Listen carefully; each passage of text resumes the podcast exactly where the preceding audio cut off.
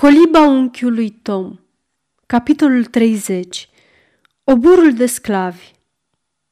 Un obor de sclavi.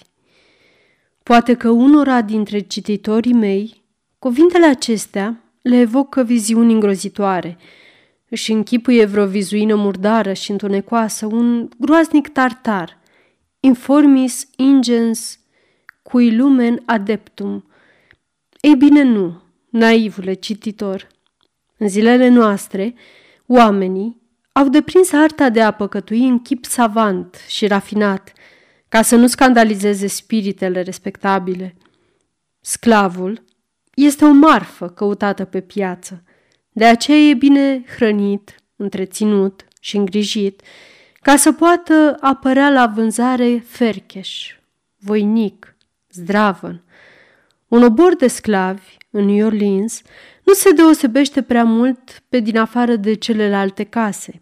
E o clădire curată, în fața căreia poți să vezi în fiecare zi grupuri de femei și de bărbați adăpostiți sub un fel de șopron și care arată ce soi de marfă se vinde înăuntru.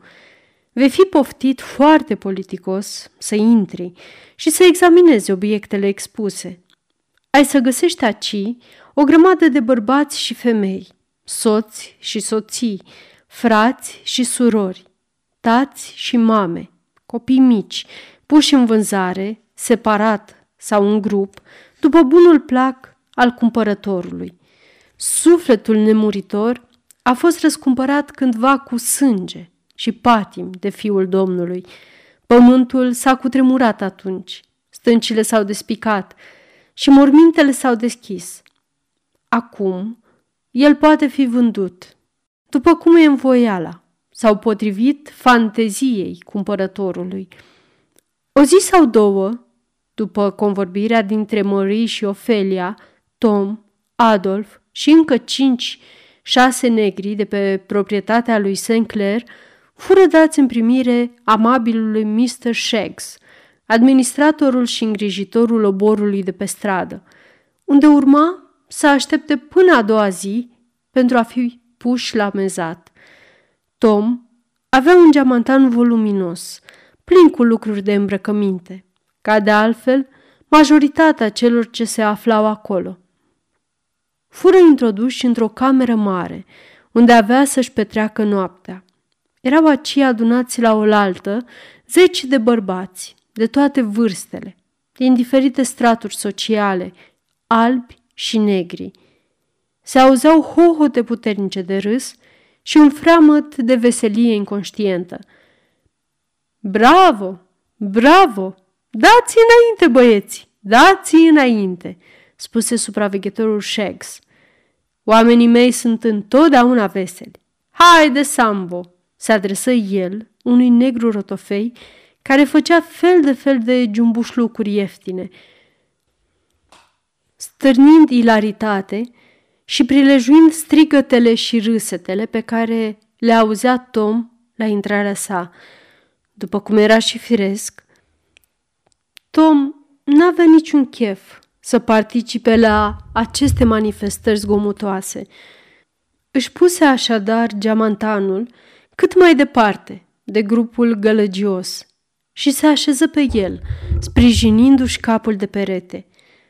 Traficanții de trupuri și de suflete omenești sunt foarte scrupuloși în străduințele lor organizate de a promova în rândurile sclavilor o veselie artificială, ca un mijloc de a-i abate de la gândurile lor și de a-i face să nu mai cugete la soartă.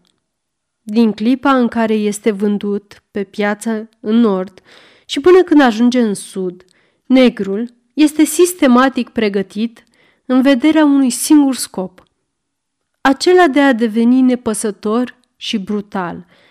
Negustorul de sclavi își adună lotul în Virginia sau Kentucky și îl duce apoi într-un loc pitoresc și sănătos, de multe ori o stațiune balneară, spre a-l îngrășa.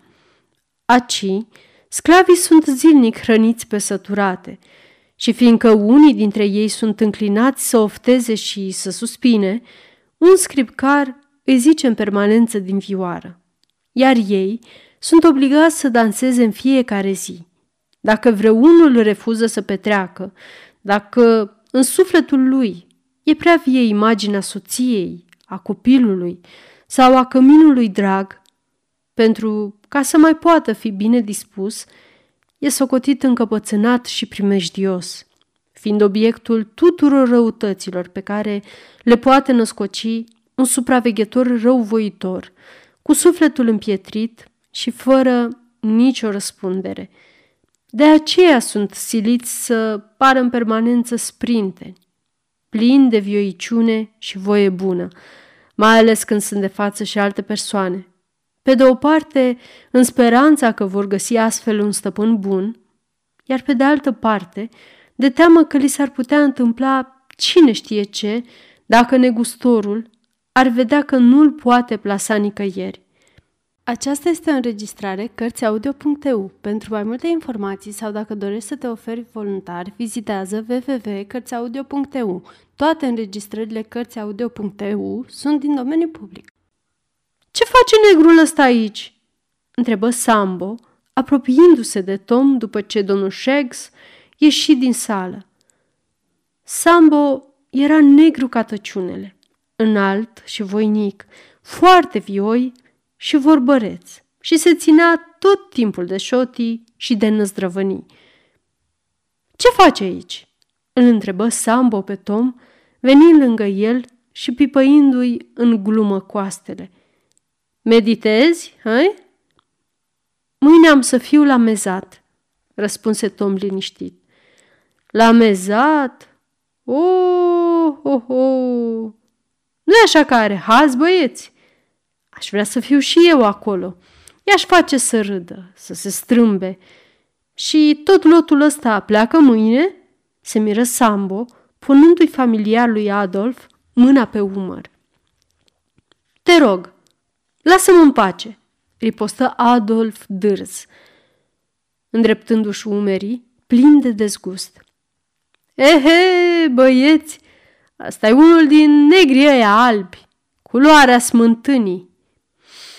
Și parfumat, nu glumă, exclamă Sambo, apropiindu-se de Adolf și adulmecându-l. Ar fi bun pentru o tutungerie. L-ar pune să parfumeze tutunul de prizat. Ar merge prăvălia strună. Vezi de treabă, zise Adolf înfuriat. Vai, ce delicați suntem noi, negri albi! Ia uitați-vă la noi! Și Sambo imită gesturile lui Adolf într-un fel foarte caragios. Ce ifo să ne dăm și noi și ce grații! Am fost într-o familie bună, presupun.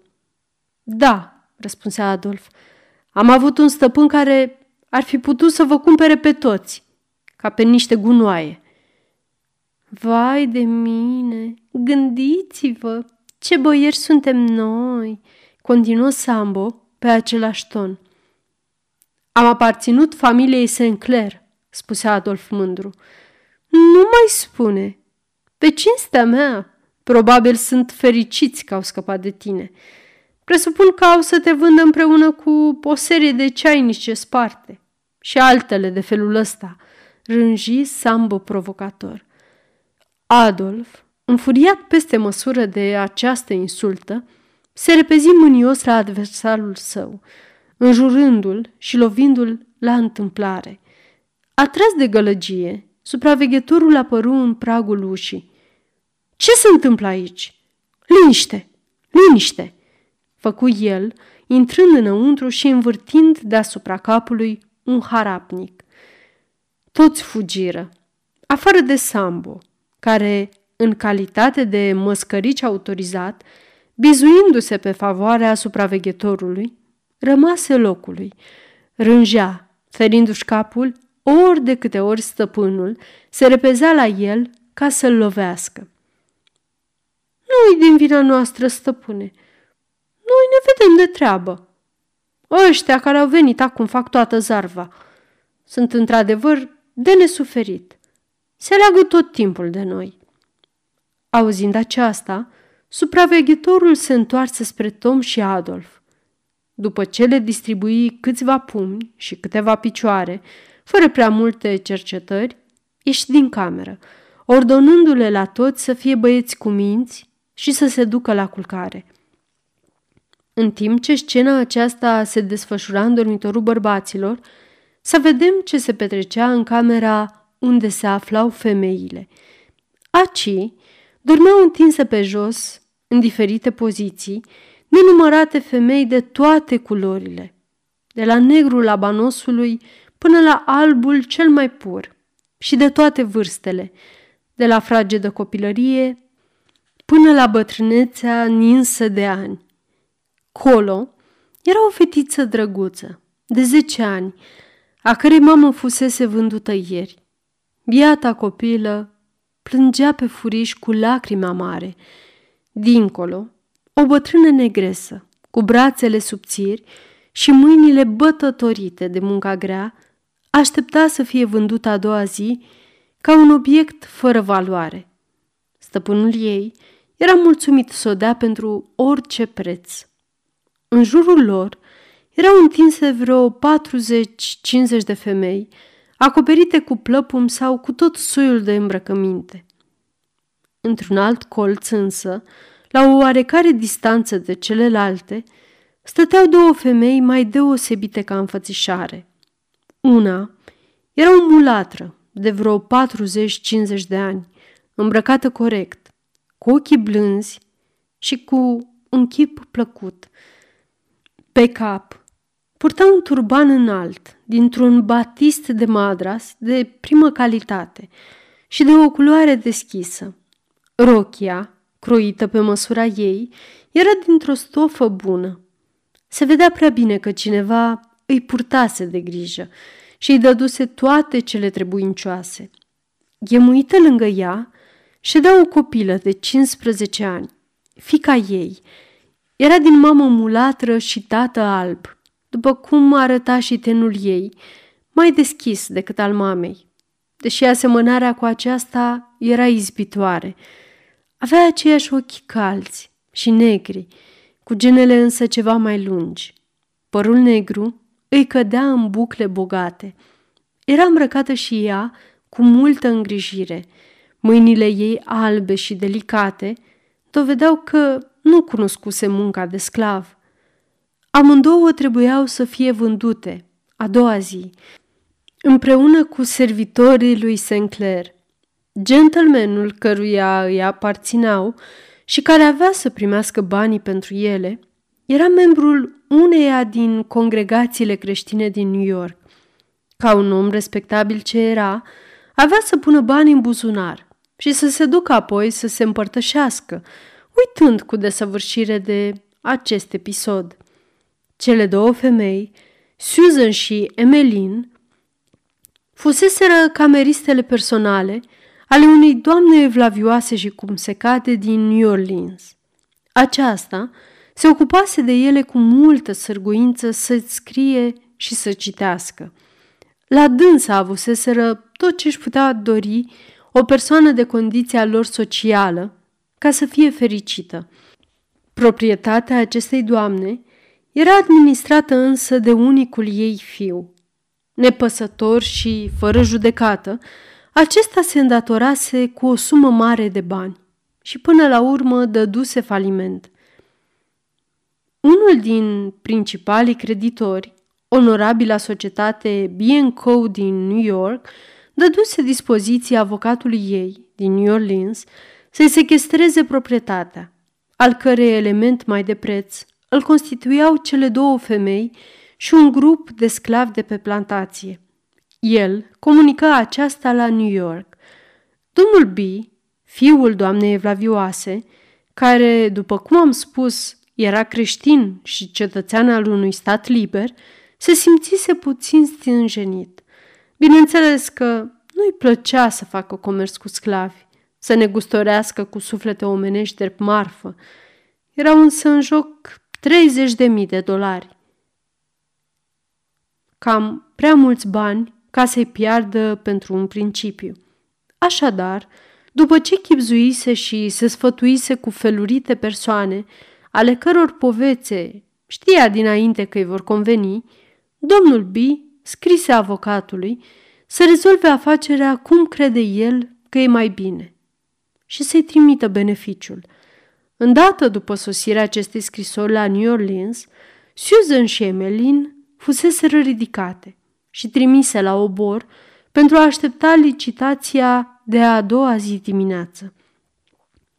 Cum luna se furișează acum printre gratiile unei ferestre, aruncând o lumină slabă, am putea să încercăm să prindem un crâmpei din convorbirea lor. Amândouă plângeau în tăcere, ca să nu se audă una pe alta. Mamă, pune capul la mine în poală și încearcă să dorm puțin, spuse fata, străduindu-se să pară calmă. Nu mă lasă inima să dorme, Melin. Nu pot. Poate e ultima noapte când suntem împreună. O, mamă, nu vorbi așa. S-ar putea să fim vândute împreună. Cine știe?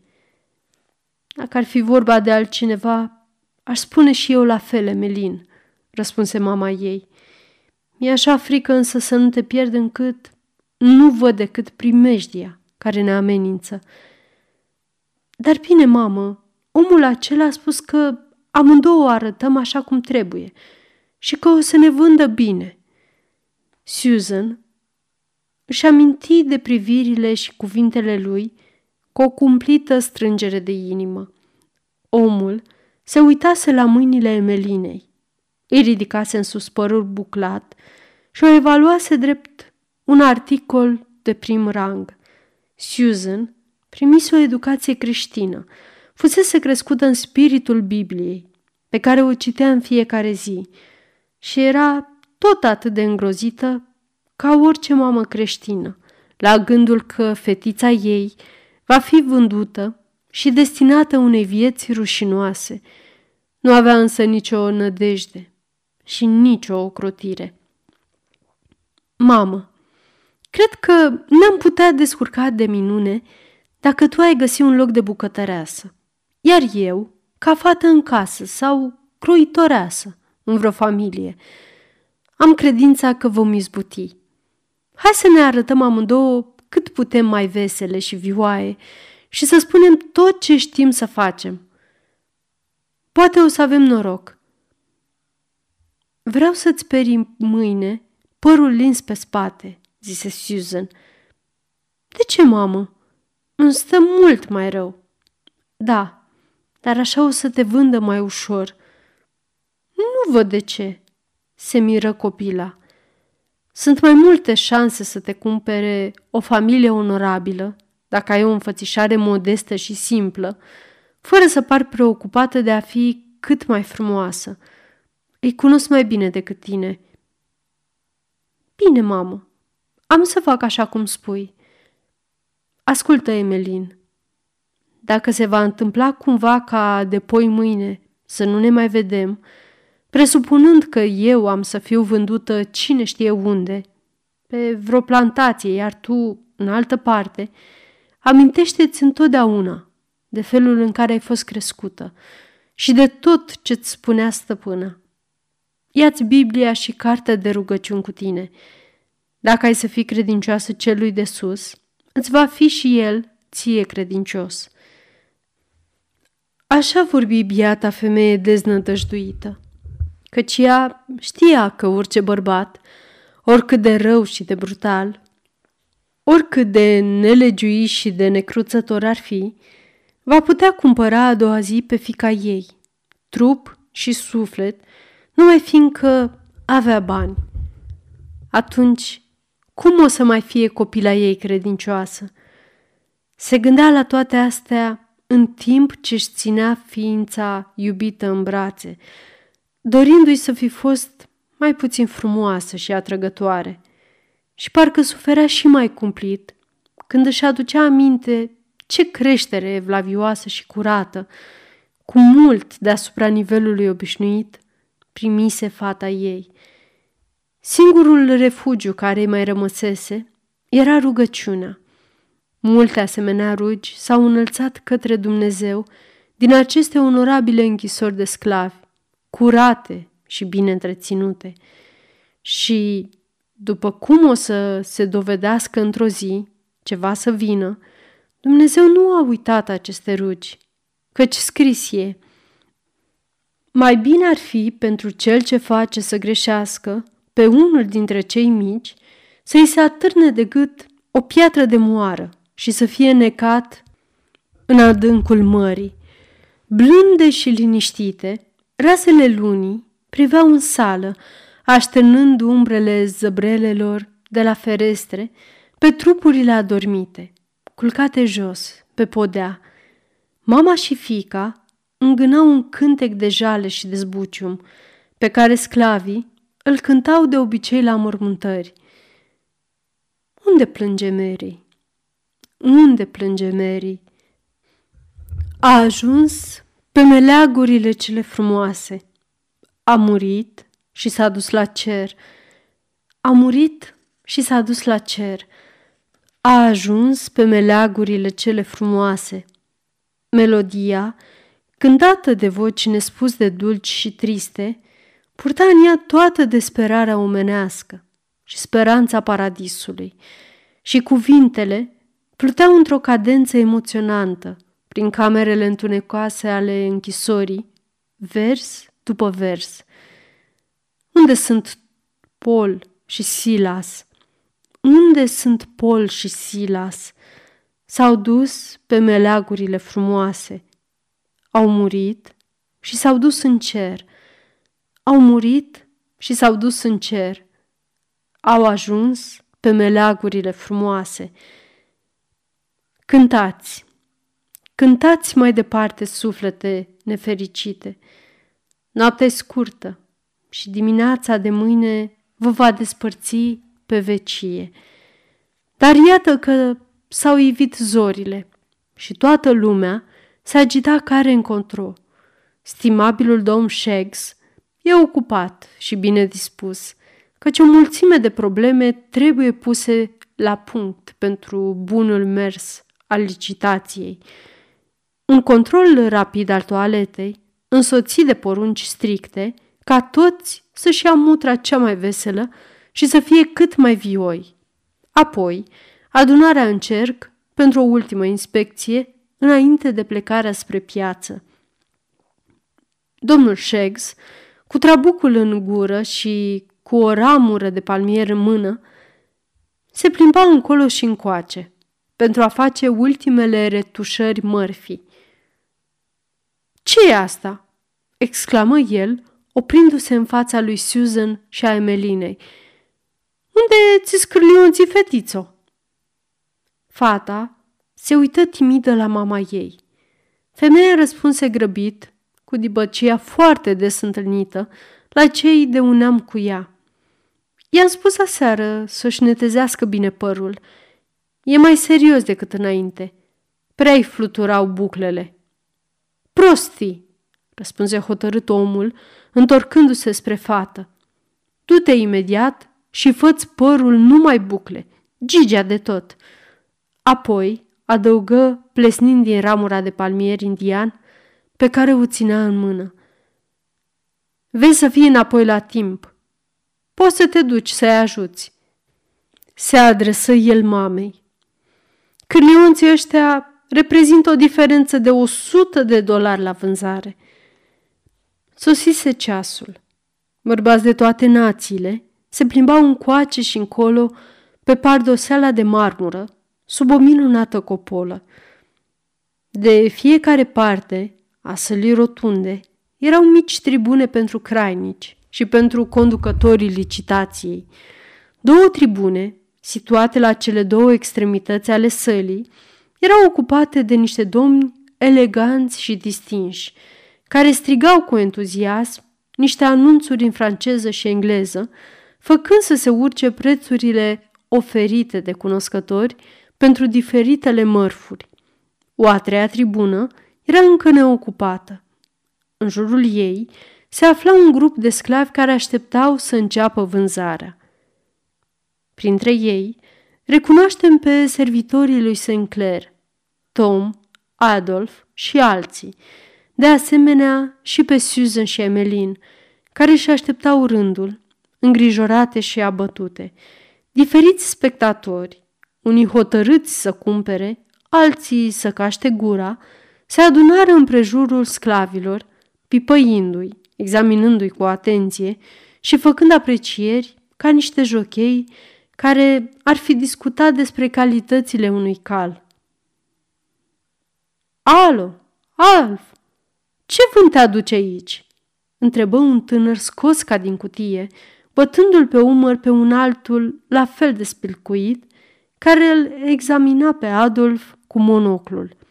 Am nevoie de un valet și am auzit că lotul Sinclair pleacă. Am gândit să mă uit puțin la dânsii. Nici prin gând nu mi-ar trece vreodată să-mi cumpăr un sclav de-a lui Sinclair.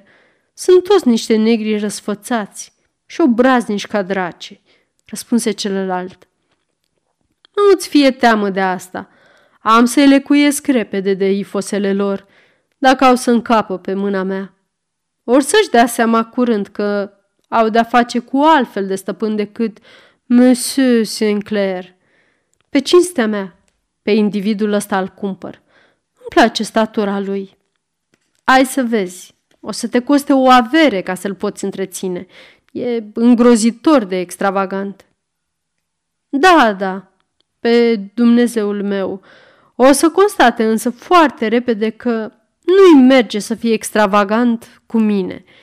Numai să-l trimit de câteva ori la casa de corecție, să-i se dea o bătaie bună și să vezi cum îl învăț o minte și îl fac să-și vină în fire. Am să-l schimb cu desăvârșire, ai să vezi. Îl cumpăr. Ce mai încolo și încoace? Tom cercetase trist mulțimea de figuri care se îngrămădeau în jurul lui. Doar, doar va găsi omul care i-ar plăcea să-l numească stăpânul lui. Dacă vei fi pus și dumneata vreodată, cititorule, în situația de a alege dintre 200 de oameni pe acela care urmează să-ți fie stăpân, vei înțelege în tocmai, ca și Tom, cât de puțin sunt cei în mâinile cărora te-ai simți bine.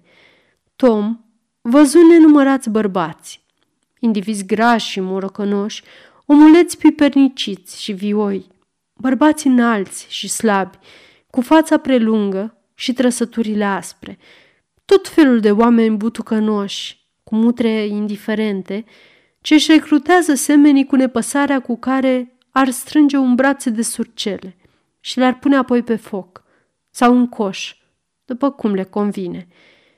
Printre toți aceștia, Tom nu văzuse însă niciun Sinclair.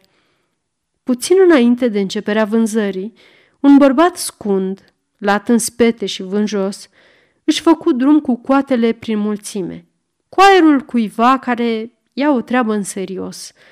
Purta o cămașă de pânză cadrilată, desfăcută la piept. Pantalonii arătau și mai prost, erau murdari și uzați. Omul se apropie de grupul de negri și începe să examineze cu atenție. Din prima clipă, individul acesta îi inspiră lui Tom un dezgust și o oroare, sentimente ce îi se accentuară și mai mult când îl văzură mult mai de aproape. Deși scund, părea voinic ca un uriaș și trebuie să mărturisim că scăfârlia lui rotundă, ca o ghiulea, ochii mari de un cenușiu deschis, cu sprâncenele zbârlite și galbene ca nisipul, părul țepos ca o sârmă și decolorat de soare, erau departe de a produce o impresie bună. Gura, mare și vulgară, era plină de tutunul pe care îl mesteca într-una. Din când în când, scuipa câte o adevărată salvă, care împroșca jur împrejur. Avea mâini neobișnuit de mari, păroase, arse de soare, pistruiate și murdare, garnisite cu niște unghii lungi, respingătoare. Omul acesta început să examineze personal întregul grup, fără nicio sfială. Îl apucă pe Tom de fălci și îi deschise gura ca să-i controleze dinții. Îl puse să-și suflece mânecile ca să-și arate mușchii. îl suci pe toate părțile și îl puse să sară și să alerge ca să-i vadă mersul. De unde ești?" adăugă el laconic după aceste prealabile cercetări. Din Kentucky, stăpâne, răspunse Tom, uitându-se în jurul lui ca și cum ar fi căutat o scăpare. Cu ce te-ai ocupat? Am văzut de ferma stăpânului, zise Tom. Se prea poate, făcu celălalt scurt, îndepărtându-se. Se opri o clipă și în fața lui Adolf. Apoi, împroșcându-i ghetele bine lustruite, cu o descărcătură de tutun, o porni mai departe cu un hmm disprețuitor. Se opri din nou în fața Suzanei și a Emelinei. Întinse mâna greoaie și murdară către fată și o trase spre el. Îi pipăi gâtul, pieptul și brațele, îi examină dinții și apoi o împinse înapoi lângă mamă sa. Biata Susan, chipul ei răbdător, oglindea toată suferința prin care trecuse la fiecare mișcare a hidosului străin. Fata se sperie și începu să plângă. Încetează cu schelălăitul de străbălat-o, îi strigă conducătorul licitației. Începe licitația. Și licitația începu. Adolf căzu în mâinile tânărului domn care intenționa să-l cumpere și care plăti pentru el o sumă frumușică. Ceilalți sclavi din lotul uh, Sinclair fură luați de diversi ofertanți. Ei, băiete, sus, n-auzi? îi spuse conducătorul licitației lui Tom. Tom se urcă pe butuc, aruncând priviri neliniștite în jur. I se păru că totul se contopește într-o larmă generală, nedeslușită. Vorbăria crainicului care striga diversele calificative în franceză și engleză, succesiunea rapidă a ofertelor spuse în aceleași limbi și apoi, într-o clipă, se auzi ultima lovitură de ciocan și sunetul limpede care marca ultima silabă a cuvântului dolari. Conducătorul licitației anunță prețul și Tom fu predat noului stăpân. Fu împins de pe butuc. Bărbatul cel scund, cu capul ca o ghiulea, îl apucă brutal de umăr și îl împinse la o parte spunându-i răstit, Stai acolo! Tom înțelegea cu greu ce se petrece. Ofertele însă continuară în același vuie necontenit, când în franceză, când în engleză. Din nou, se auzi zgomotul ciocanului. Susan a fost vândută. Coborâ de pe butuc, se opri și privi îngândurată înapoi. Fiică sa întinse mâinile către ea. Susan se uita desperată la cumpărătorul ei. Un domn înalt, între două vârste, cu o înfățișare onorabilă și o figură binevoitoare – o, stăpâne, te rog, cumpăr-o pe fica mea. Cu multă plăcere, dar mă tem că nu pot să-mi permit, spuse domnul, uitându-se cu părere de rău și interes la tânăra fată. Emelin se urcase pe butuc și arunca în jur priviri speriate și timide. Sângele îi se urcase în obraj, colorându-i fața – alminte palidă, iar ochii îi ardeau ca focul. Biata mamă sa gemea de durere văzând-o mai frumoasă ca oricând. Conducătorul licitației își dădu seama de calitățile sclavei și nu mai contenea cu vorbăria când în franceză, când în engleză. Ofertele creșteau vertiginos. Am să fac tot ceea ce e cu putință, spuse domnul cel binevoitor, făcându-și loc și alăturându-se ofertanților. În câteva clipe, ofertele îl depășiră și tăcu. Conducătorul licitației era tot mai agitat. Ofertele însă început să rătrepta să scadă. Se vedea acum lupta între un cetățean în vârstă, cu înfățișarea aristocratică și cunoștința noastră, cu capul ca o ghiulea. Cetățeanul oferta de câteva ori, măsurându-și disprețuitor adversarul. Dar capul de ghiulea îi era superior, atât ca încăpățânare, cât și în ce privește dimensiunile ascunse ale pungii. Disputa mai dură a fost doar o secundă. Apoi, ciocanul căzu. Iată-l intrat în posesia fetei, trup și suflet. Numai Dumnezeu poate să o mai ajute. Stăpânul ei era domnul Legree, proprietarul unei plantații de bumbac pe râul Roșu. Fata, împinsă de la spate împreună cu Tom și încă alți doi bărbați, plecă plângând.